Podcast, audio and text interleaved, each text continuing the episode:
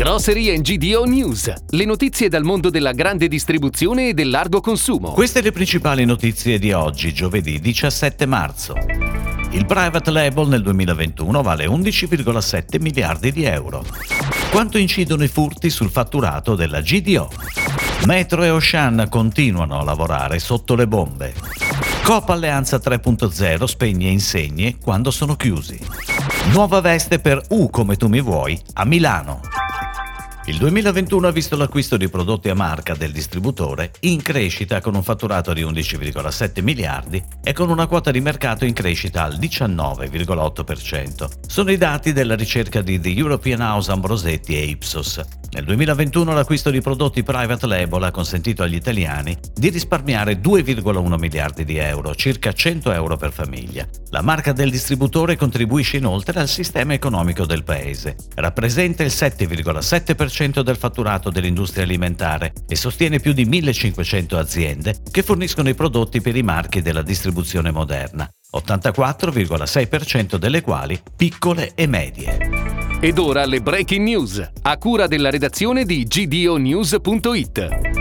Lo studio La sicurezza nelle retail in Italia ha ripercorso l'andamento delle differenze inventariali nella GDO, rimportando un ammontare delle stesse nel 2020 di circa 3,48 miliardi di euro. La food chain, supermercati, ipermercati e discount, è stata la categoria maggiormente interessata. Le fasce orarie di maggiore picco di furti nei supermercati e ipermercati principalmente quella serale, 18-20, e quella del pranzo, soprattutto nei giorni infrasettimanali. Il valore medio della merce rubata è di 39 euro.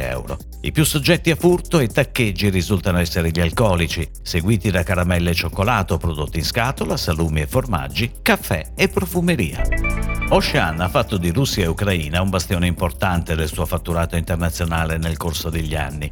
Il colosso francese entrò in Russia nel 2002 e sino allo scorso anno era il quinto attore del mercato, con oltre 230 punti di vendita e ben 30.000 dipendenti. In Ucraina oggi sono ancora presenti 43 punti vendita e 6.000 dipendenti. Alcuni di essi sono ancora aperti, nonostante le bombe e la forte migrazione in atto. Ocean è presente nella parte a ovest del paese e sta pensando di rifornire quei negozi direttamente dalla Polonia e dalla Romania. Anche Metro rimane aperta in Ucraina a supporto delle consegne di cibo e acqua del Programma Alimentare Mondiale delle Nazioni Unite. La catena della GDO Coop 3.0 ha deciso di spegnere dai prossimi giorni la luce delle insegne durante la chiusura notturna nei suoi 350 punti vendita presenti dal Friuli Venezia Giulia alla Puglia. Spegniamo quando non serve il titolo dell'iniziativa di Coop un modo per accogliere la richiesta del governo di utilizzare l'energia senza sprechi, vista la situazione causata dalla guerra in Ucraina, e nel contempo fare una scelta ecologica e sostenibile.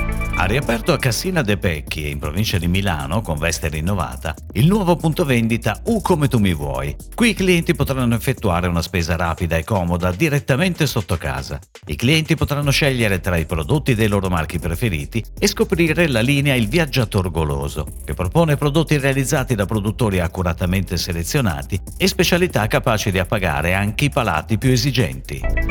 Tutto, grazie. Grocery GDO News torna domani. Buona giornata. Per tutti gli approfondimenti vai su gdonews.it. Grocery GDO News. Puoi ascoltarlo anche su iTunes e Spotify.